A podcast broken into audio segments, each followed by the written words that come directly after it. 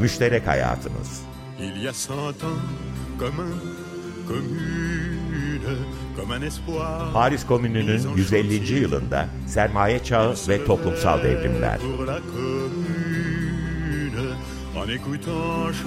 Hazırlayan ve sunanlar Doğan Çetinkaya, Ömer Madra ve Özdeş Özbay. Comme une étoile au firmament, il faisait vivre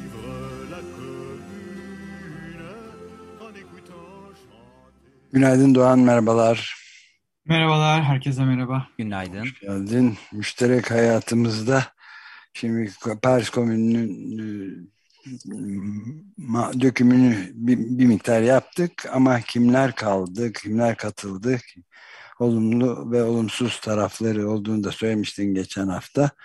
Evet. Şimdi biraz bunların üzerinde duracağız değil mi? Evet, evet. Yani Paris Komünü'nü çok çeşitli veçeleriyle bitirmiştik. 21-28 Mayıs'ta Cannes Hafta'yı da biraz bahsetmiştik. Bitimişini yani o ortaya çıkan katliamdan bahsetmiştik. Fransız ordusunun nasıl Paris Komünü'nü bastırdığını en son. Böylece birçok konuya e, değinmiş e, olduk aslında. Geçen hafta da siz tatildeydiniz tabii biz e, komün şarkıları dinledik.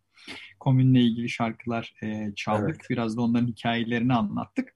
Ondan önce aslında son olarak vurguladığımız iki nokta vardı. Bunlardan bir tanesi toplumsal örgütlenmeler, taban örgütlenmeleri, kulüplerden bahsetmiştik. Bu özellikle hani terk edilmiş ya da el konulmuş kiliselerin işte aziz e, sıfatlarının isimlerinin silinerek e, bunların e, kulüpler tarafından e, mekan e, haline getirilmesi e, ve buradaki örgütlenmelerden bahsetmiştik. Yine e, bununla beraber kendiliğindenci bir dinamikten bahsetmiştik Paris Komünü'nde her ne kadar işte ortaya çıkan politik gruplar, bilen kişiler, prodoncular gibi e, radikal cumhuriyetçi Jacobenler, internasyonel e, üyelerinden falan bahsetmiştik. Yani daha böyle belirgin bir takım e, toplumsal ve siyasal aktörlerden bahsetmiştik. Yani dernekler olsun, kulüpler olsun, toplantılar olsun ya da bir takım politik şahsiyetler olsun. Her ne kadar bunlar çoğu kez e, nevi şahsına münasır bir takım şahsiyetler olsa da kendi kişiliklerini net yansıtan her ne kadar bir takım çevrelere ait olsalar da. E, biraz onlardan bahsetmiştik. Ama kendiliğindenlikten bahsederken de biraz sıradan insana da atıfta bulunmuştuk. Yani sıradan insan nasıl e, özne haline gelmişti? Paris Komünü'nü aslında onlar nasıl var etmişti? O, o kendiliğindenlik aslında biraz da e, onu gösteriyordu. Bugün bundan dolayı hani bu sıradan insanlar kimlerdi? Yani Paris Komünü'nü yaratan, Paris Komünü'nü insanlaştıran, e, Paris Komünü'nü e, yöneten, dolduran e, sıradan insanlar kimlerdi? Hangi mesleklerden de, hangi yaş grubundan da, hangi toplumsal cinsiyet kategorilerine aitlerdi vesaire vesaire. E, biraz bunlar üzerinde e, duracağız ki Paris Komünü'nü var eden insanları biraz kendilerini e, tanımak e, için. E, biraz da e, hani bu demokratik e, kısmından çokça bahsetmiştik kendiliğindenlikten bahsederken aslında biraz atıfta bulunmuştuk ama bir kaotik hal de e, vardı ve bu kaotik hali anlatırken ve Paris Komünü'nün deki gelişmeleri de aktarırken Paris Komünü'nün sonuna doğru zaten çok kısa sürmüş bir şey de yine de sonuna doğru Mayıs aylarında özellikle yani kanlı haftadan önce 1 Mayıs'la 21 Mayıs arasında bir kamu selamet komitesinin oluşturulduğunu daha çok 1789 Fransız devrimi döneminde özellikle 1792-93 yani terör dönemi olarak bilinen dönemde ortaya çıkmış bir e, ifade, bir isim, bir örgüttü. Kamu Selamet, e, Kamu Kurtuluş Komitesi ya da nasıl çevirirsek. E, biraz bundan da bahsetme. Buna dair de Paris Komünü'nde bir takım rahatsızlıklar e, ortaya çıktığını e, söylemiştik. Aslında bugün bu ikisi üzerinde e, duracağız. İsterseniz sondan başlayalım.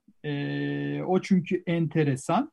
E, şimdi geri çağırma mekanizmalarından, demokratik kulüplerden, bunların seçim mekanizmalarından herkesin kendisini bir şekilde bunlarda ifade ettiklerinde, söz kararın topluma yaygınlaştığından, herkesin özne olduğundan vesaire bahsetmiştik. Bahsetmiştik. Ee, evet. Ee, fakat tabii bununla ilgili çelişki. Şimdi kadim bir çelişki vardır bu toplumsal hareketler e, veya devrimler tarihinde. Bir böyle taban örgütleri e, kolektif örgütler e, vardır. Bazı yerlerde de bir takım merkezi temayüller e, ortaya çıkan e, bir takım kişilerin ya da örgütlerin siyasi iradesi vardır. Bunlar arasında bir sarkaç vardır. Yani bir yandan bir toplumsal böyle demokratik e, teamüllere gider sarkaç. Bir yandan da hızlı karar alma ihtiyacı sonuçta Paris Komünü gibi işte bir e, işgal var, bir e, e, kuşatma var, Alman ordusu, diğer yanda işte bir Fransız hükümeti var, Paris Komünü'nü bastırmaya çalışıyor. Bir teyakkuz hali de var. Tabii bunun getirdiği bir ihtiyaçla aynı zamanda işleri de hızlı halledelim diye e, istikrar denir yani demokrasi istikrar. evet. E, sanki bunun gibi bir şey Paris Komünü'nde de ortaya çıkar.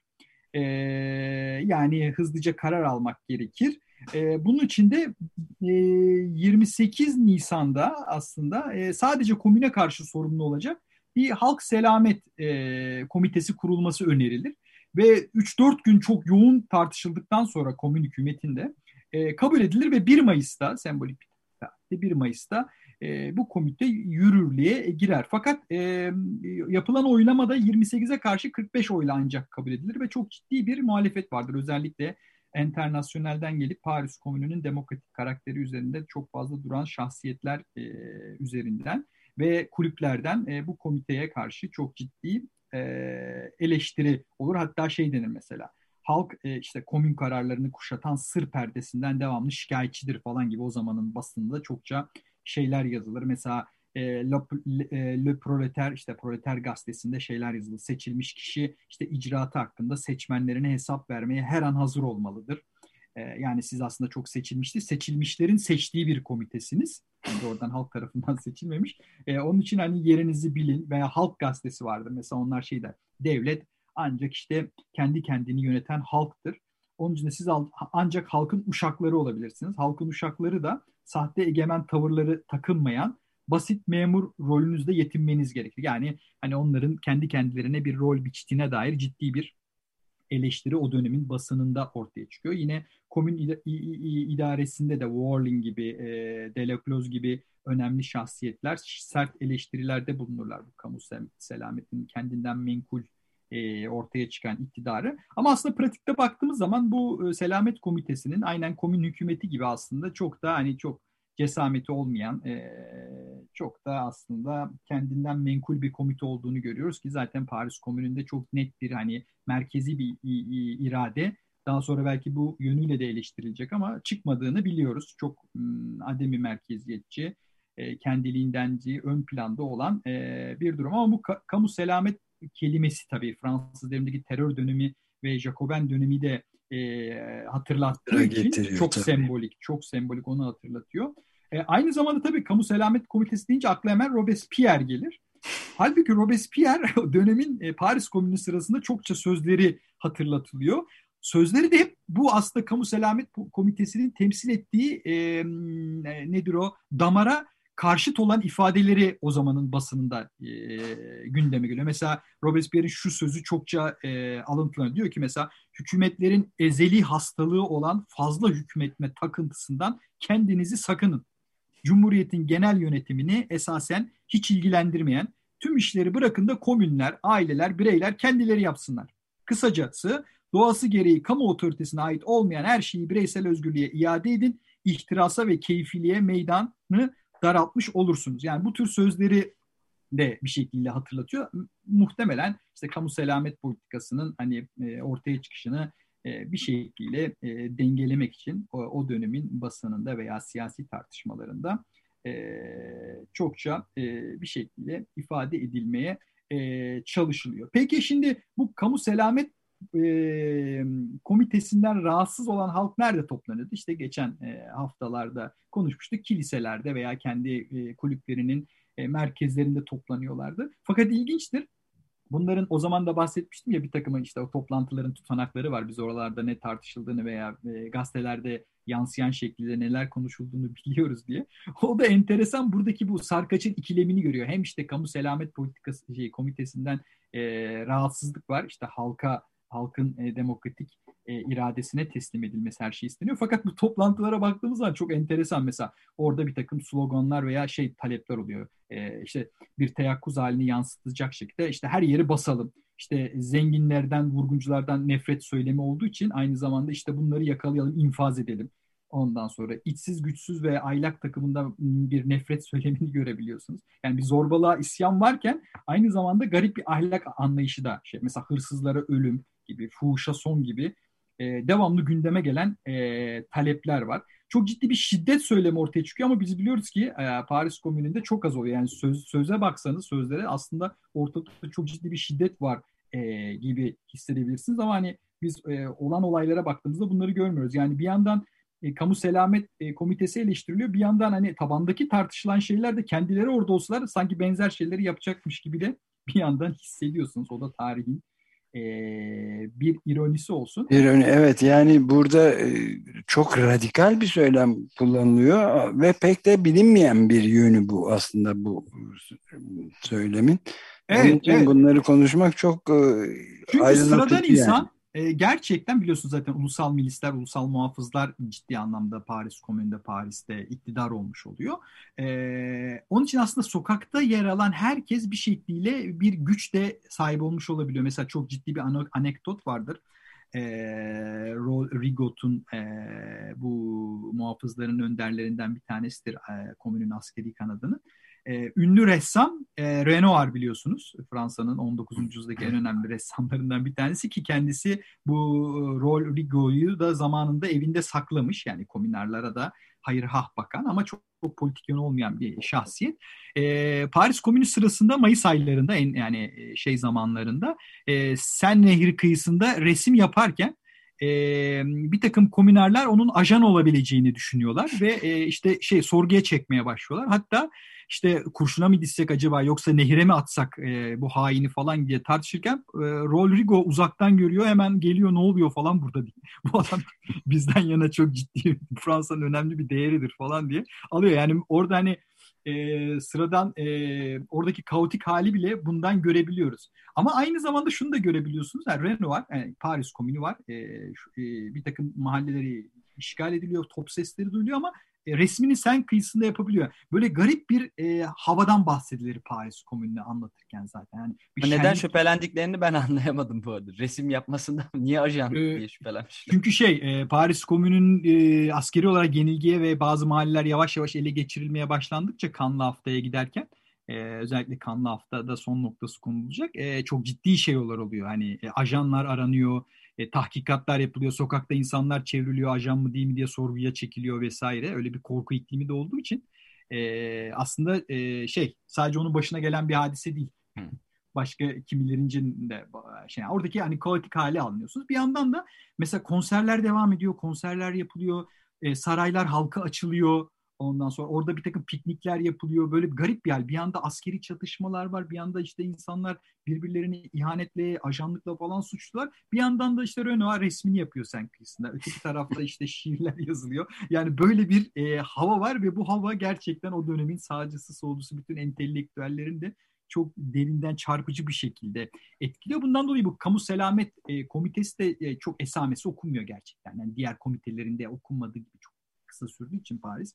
Hani e, zaten e, siyasi olarak da bir e, karmaşa dönemi. Biraz daha hani dönem üzerine konuşmaya başladığımız zaman sermaye çağı ve hani toplumsal hareketler, devrimler üzerine Paris Komünü dönemini aslında anlamak buradan da şimdi Paris Komünü var belki ama Paris Komünü çok net de bir siyasi alternatif sunmuş değil Fransa'ya örneğin. Hani e, her yer Paris, her yer direniş gibi bir sloganı yok. Hani kendi tarihimizden özdeşleştir. Niye her yer Paris? Çünkü Paris mesela şunu önermiyor Fransa'ya. Yani her yerde komünler burada olduğu gibi kullanıp böyle bir irade, bir idare oluşturulsun diye bir alternatif olarak kendisini bile sunmuyor e, Fransa'ya. Yani komün var mesela ama bu komün neyi ifade ediyor bir anayasal sistem olarak, bir idari düzen, düzen olarak? Kendisini hem Fransa'ya dayatmadığı gibi kendisini de ifadelendirmekte aslında e, çok çekingen.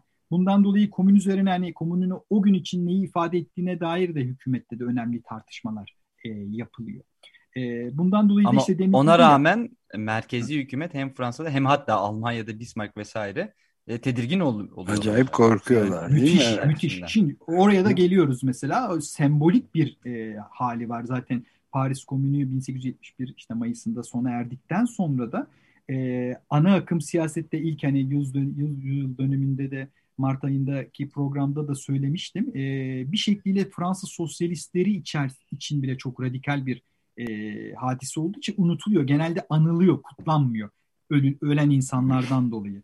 E, yani böyle bir hani radikal bir deneyim olarak kutlanmak yerine çünkü hani gerek Jaurès gibi Fransız Sosyalist Partisi'nin önderleri gerek Guest gibi bir takım reformist özellikle sosyalist hareketin içerisindeki e, kişiler bu radikal taraflarını onlar bile çok hatırlamak istemiyorlar. Bu anlamda gerçekten e, unutuluyor. Ne zamana kadar demiştik işte e, 1905 Rus ve ardından 1917 devrimlerine kadar aslında Bolşevikler çok ciddi anlamda komünü tekrar hatırlatıyorlar ve 20. yüzyılda yeniden tanıtıyorlar diyebiliriz. O anlamda evet e, TRC korkutuyor, e, Bismarck'ı korkutuyor ki daha sonra e, birlikte işte işbirliği yapıp e, bastıracak evet. bastıracaklar. E, bu o tehlikeyi orada görüyorlar ama tehlike olarak gördükleri aslında e, kendisini çok net bir şekilde bir alternatif olarak ko- koymuş bir şey değil. Elbette ki koymuş. Çok ciddi işte geçen seferde söylediğimiz haftalarda söylediğimiz kararları alıyor. Radikal kararlar bunlar. Çok ciddi göndermeleri var. E, radikal siyaset açısından. Ama hani öyle de çok net uygulanacak kuralları koyan, anayasası olan vesaire kendisini bir alternatif dünya tasarım olarak koymuş diye hala bunlar biraz daha 19. yüzyılın sonunda yani Paris Komünü'nden sonra gelecek aslında. Evet. Hala 19. yüzyılın e, şeyinden bahsediyoruz. E, ana karakterinden hala bahsettiğimizi e, söyleyebiliriz. E peki bir de e, şimdi yaklaşık bir 10 dakikamız kaldı. Bir, biraz da bu sıradan insanlar üzerinde Aynen. Anlatır mısın? Hı hı. Evet. Yani bu kaotik hali anladıktan sonra özellikle Renoir'ın yaşadığı hadiseyi de gösterdiği gibi yani bir e, kaotik hal var çok doğal olarak her devrim şeyinde olduğu gibi şenlikli halin içerisinde. Şimdi bu sıradan insanlar tartışmasında da temel tartışma işte Paris Komünü bir işçi sınıfı ayaklanması mıdır? E, bunlar zanaatkar mıdır? Radikal zanaatkarların istemleri miydi? Nasıl değerlendirebiliriz? Şimdi baktığımız zaman Paris'in nüfusunun zaten büyük bir kısmı e, zanaatkar ve e, işçi e, sınıfından oluşuyor. Bundan dolayı orada çok büyük bir tartışma yok. Tartışma bunların aslında daha sonra gelecek olan işçi sınıfı siyasetinin bir parçasını mı teşkil ediyorlar yoksa bitmekte, tükenmekte, kaybolmakta olan zanaatkar kesimin e, bir şey, lonca geleneğinin bir e, devamcısı mı gibi bir e, tartışma. Aslında bu tartışma bir yönüyle abesle iştigal bugün literatürün geldiği aşamada. Çünkü biz biliyoruz ki 19. E, yüzyılda yaşanan işçileşme süreçleri, proleterleşme dediğimiz hadise aslında zaten hem tarımda hem de kent ekonomilerinde e, var olan emekçi üreten sınıfların e, ücretli işçi haline gelmeleri, üretim araçları üzerindeki kontrollerini kaybetmeleri yani bağımsız aktörler olmaktan çıkmaları yani işçileşmeleri. Bu anlamda evet e, Paris Komünü'ne baktığımız zaman e, ciddi anlamda bir e, işçi sınıfı seferberliğinden e, bahsedebiliriz. Ama biraz daha merceği indirdiğimiz zaman şöyle bir tartışma var. Belki okuyucular için fazla spesifik kaçabilir ama çok böyle e, hızlıca e, değineyim. E, bu lonca geleneğinden gelen e, zanaatkarların en örgütlü oldukları e, loncalara ait işçiler tarafından gündeme getirilmiyor e, yapıyor. Hmm. Şimdi bunları nereden biliyoruz? Şundan biliyoruz. Geçtiğimiz haftalarda biraz değinmiştim. Şimdi Paris Komünü sona erdiğinde 20 bin küsür insan katlediliyor. Yani Fransız ordusu e, işte barikat barikat ele geçirdiği zaman e, önüne çıkan hemen hemen herkesi kurşuna diziyor, infaz ediyor yargısız bir şekilde. E, fakat herkesi öldüremiyorlar e, çok açık ki. E, 40 bin küsür insan da e, tutuklanıyor ve yargılanıyor. Bu, bu yargılanma 2-3 e, sene sürüyor. Bu yargılamayı da askeri mahkemeler yaptığı için elimizde çok acayip bir istatistik var. Yani Paris Komünü'nde ölen 20 bin kişi değil de tutuklanan e, ve yargılanan 40 bin kişinin kim olduğunu, yaşları, cinsiyetleri, daha önce tutuklanıp tutuklanmadıkları, cinsiyetlerine ilişkin çok ciddi bir e, istatistik e, bilgisi var. Bundan dolayı şey diyor, diyor biliyoruz ki bir kere Paris Komünü'nde hüküm giyenlerin e, önemli bir kısmı %70'e yakını genç. Yani 30 yaş civarında. Nüfus ortalamalarını almışlar. E, 32 yaşmış e, ortalama. Bu demek ki bayağı da bir genç olması gerekiyor. 32 yaştan eski. Tabii bugünkü şey, normlarımızla düşünmeyelim. E, ortalama yaşı 50 civarı 60 civarı düşünmek lazım. E, dörtte üçü taşra doğumlu. Parisli değil yani. Bu çok önemli. Bu da şunu gösteriyor. 19. yüzyılda özellikle kentleşme ve sanayileşme yavaş yavaş başlayan e, çok ciddi bir göç olgusu var bugün bizim çağımızda da yaşanan. O zaman da demek ki Paris Komünü'ne katılanların dörtte üçü Paris'te doğmamış. Dışarıdan gelmiş. Yani o çalışan nüfusun önemli bir kısmı e, göç yoluyla e, Paris'e gelmişler. E, büyük bir kısmı bekar. E, çok ilginç başka bir e, veri var. Okuma yazma bilmeyen yüzde on. Demek ki yüzde doksanı okuma yazma biliyor. Bu ne demek? Bu şu demek. Normalde o zaman nüfusun yüzde yetmişi okuma yazma bilmiyor. Demek ki bunlar işçi sınıfı da işte zanaatkar olsun ya da e, gündelikçi işçiler olsun, vasıfsız işçiler olsun bunların çoğu bir şekilde kendisini geliştirmiş. Yani hani okuma, yazmaya intibah etmek o dönem için e, önemli bir e, ve bir çok istisnai değil mi o dönem için yüzde doksan gibi bir Zaten yazma oranı görülmemiş bir şey. Ya, evet, ya, yaygın zaten... eğitim sanırım henüz yok. 1870'lerde İngiltere'den başladı diye hatırlıyorum aklımda eğer yanlış kalmıyorsam. Ee, 1880'lerden sonra bizim örgün eğitim dediğimiz evet. ilkokuldan Hı. üniversiteye kadar olan e, silsile e, 19. yüzyılın sonunda yerleşecek. Evet. E, Paris Komünü'nün hemen öncesinde aslında 2. İmparatorluk dediğimiz e, dönemde çok ciddi anlamda e, eğitim sisteminde e, örgün hale getirilmesinde adımlar atılıyor. E, tabii ki de bu 19. yüzyılın sonunda olacak. Yani hani Osmanlı içinde denir ya çok geç kalmıştı. Aslında o çok büyük bir geç kalma yoktur. 19. yüzyılın sonu, e, 20. yüzyılın başıdır. Bu anlamda şey de önemli tabii. Kulüplerden çok bahsettik. Paris Komünü için en önemli şeylerden bir tanesi de basını. Paris'in radikal basını. E, 50 bin, 60 bin satan, basılan ve satan çok fazla dergi, gazete var. Buradan da çok ciddi bir hani e, okuma, e, bu anlamda siyasi tartışmanın da genelleşmesini, toplumsallaşmasını oradan da görebiliyoruz. E, bu okuma yazma oranında bu insanların bu tartışmalara katılmakla birlikte aynı zamanda okuyucu ve yazar olarak da e, Paris Komünü'nde e, özne olduklarını o anlamda da e, görüyoruz. Önemli bir kısmı, e, beşte biri kadar e, daha önce ciddi anlamda e, yargılanmışlar ve e, şey e, cezalandırılmışlar. E, böyle bir e, bakiyesi de var. E, önemli bir şey 1848 devrimleriyle bu anlamda çok ciddi benzerlik gösteriyor. Fakat tek önemli farkı 1848'de mesela memurlardan bahsedemiyoruz yani bugün kamu emekçisi dediğimiz bizim memurlardan bahsetmiyoruz. 1871'de Paris Komünü'nde yargılananlara baktığımız zaman da hem de önemli görevlere gelenlerden önemli bir kısmı Fransız devletini ortaya çıkmakta olan Fransız devletinin e, bürokrasisindeki memurları görüyoruz ilk defa. Sayıları işçilere göre çok az, %10 gibi e, ama e, önemli bir yer ediniyorlar. Bu da aslında ancak 19. yüzyılın sonunda bugün bildiğimiz anlamda modern Fransız devletinin ortaya çıkmakta olduğunda buradan da görebiliriz. E, 19. yüzyıl aynı zamanda modern devletin de inşa edildiği e, bir dönem özellikle devrimler ve toplumsal hareketler karşısında da e, bir güç olarak. Ama bu işçi isyanı içerisinde Paris Komünü'nde de e, memurları, kamu emekçilerinde e, önemli bir kesim olarak e, e, görüyoruz. E, kadınlardan özellikle bahsetmedim çünkü çok önemli bir kesim. Hem işçi sınıfı içerisinde olmaları hasebiyle hem de çok siyasi haklarından mahrum olmaları dolayısıyla kadınlara e, özel bir program yapacağımız için şimdilik onları kenara koydum. Bu bahsettiğimiz insanlardan bahsederken kulüpler, gazeteler, işçiler e, bunların önemli bir kısmı, e, önderleri de içerecek şekilde kadın olduğunu daha önceki programlardan da vurgulamıştık. Onu da tekrar e, hatırlatalım. Evet ee, yani peki Paris Komünü'nün e, radyosunu sonraya bırakıyoruz değil mi? Ha evet. o zaman radyo. evet, açık radyo işte Paris Komünü'nün radyosu şu anda. Geç de olsa late comer diyor. Evet 150 yıllık bir gecikmeyle evet.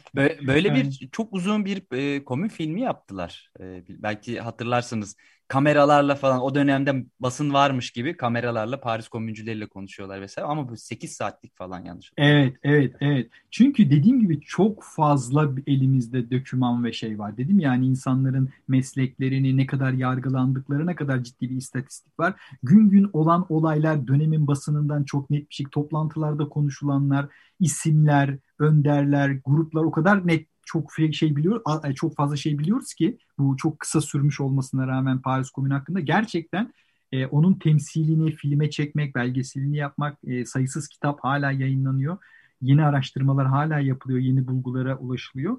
E, onun için evet e, Paris Komünü bize daha önceki devrimlerden farklı olarak 1917'de bile belki Paris Komünü ile karşılaştırılır geç olmasına rağmen onda da çok fazla elimizde veri var ama Paris Komünü hakkında gerçekten e, çok ciddi bir veriye e, sahibiz.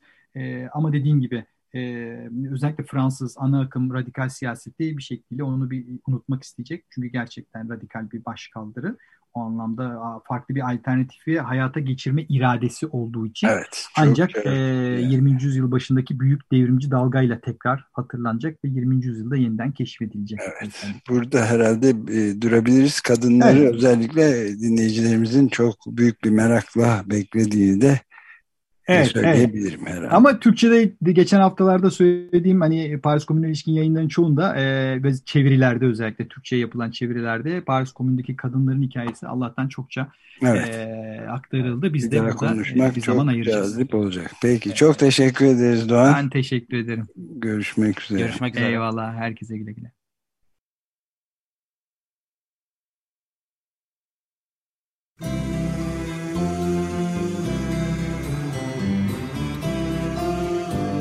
Müşterek hayatımız. Il y a cent ans, comme un commune, comme un espoir. Paris Komünü'nün 150. yılında sermaye çağı ve toplumsal devrimler. Hazırlayan ve sunanlar Doğan Çetinkaya, Ömer Madra ve Özdeş Özbay. Comme une étoile au firmament, il faisait vivre.